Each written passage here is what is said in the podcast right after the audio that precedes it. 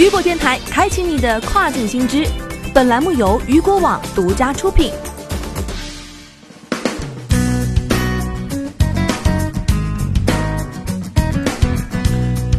Hello， 大家好，欢迎大家收听这个时段的跨境风云。那么接下来将要带您一起来了解到的是，国际货币基金组织预计全球经济将深度负增长，主要出口国受冲击。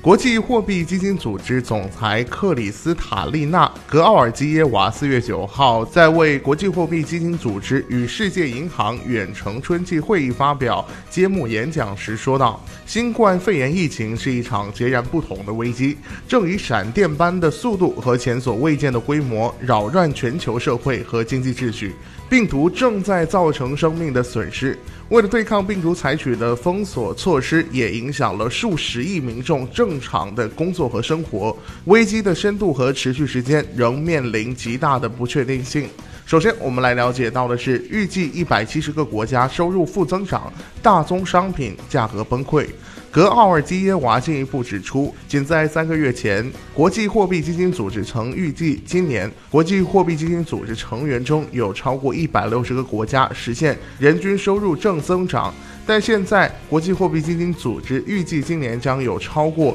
一百七十个国家出现人均收入负增长，发达和发展中经济体都将面临暗淡的经济前景。那么这次危机不分国界，每个人都深受其害。在过去的两个月当中，从新兴市场流出的证券投资规模约一千亿美元，比全球金融危机同期高出两倍以上。大宗商品出口国遭受到了大宗商品价格崩溃的双重打击，非洲、拉丁美洲和亚洲多数地区新兴市场和低收入国家面临较高风险。国际货币基金组织预计，新兴市场和发展中国家的外部融资总需求将达数万亿美元，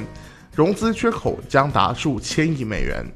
再来关注到的是，二零二一年局部经济复苏优先在四个方面采取行动。格奥尔基娃强调，如果疫情今年下半年消退，各国逐步取消防控措施并重启经济活动，二零二一年有可能出现局部经济复苏，但这一前景存在着重大的不确定性。政府、企业、社区领袖、个人、国际组织等现在采取的行动将决定经济复苏的速度和力度。格奥尔基耶娃呼吁全球应共同努力，优先在以下四个方面采取行动，直面危机并重振经济。一是继续实施必要的防控措施，为卫生体系提供支持。这是一场流行病危机，击败病毒和保卫民众健康是经济复苏的必要条件，必须尽可能地缓解供应链中断造成的影响，并立即采取措施避免管控医用品和食品出口。二是采取大规模、及时、有针对性的财政和金融措施，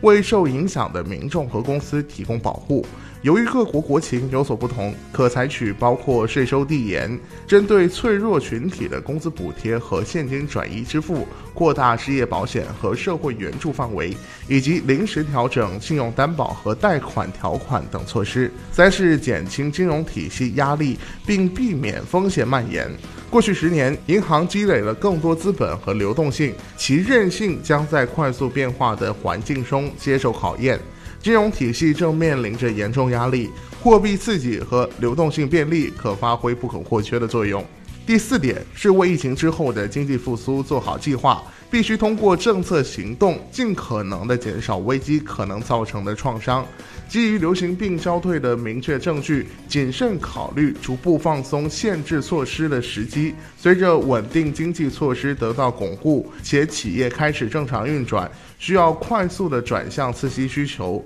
同时协调一致的财政刺激将是必要的。通胀仍较低且保持稳定的国家应该维持宽松的货币政策，资源更多且政策空间更大的国家需要采取更多的行动，其他资源有限的国家将需要更多的支持。格奥尔基耶娃最后表示，国际货币基金组织正在全天候工作，将动用所有力量为成员国提供政策建议、技术援助和金融资源支持。国际货币基金组织目前拥有一万亿美元的贷款能力，为成员提供服务，同时正在响应超过九十个国家前所未有的紧急融资请求。国际货币基金组织董事会已经同意将可用的紧急信贷增加一倍。这将确保国际货币基金组织能够满足预计约一千亿美元的融资需求。目前，国际货币基金组织正在审查所有的工具箱，探索如何更好地使用预防信贷额度来促进额外的流动性支持，旨在建立短期流动性额度，并通过其他选项满足成员国的融资需求。好的，以上就是这个时段雨果电台为您推送到最新一期的跨境风云。想要了解更多跨境电商资讯，您还可以持续关注雨果 A P P 推送的最新消息。我是大熊，我们下个时段见，拜拜。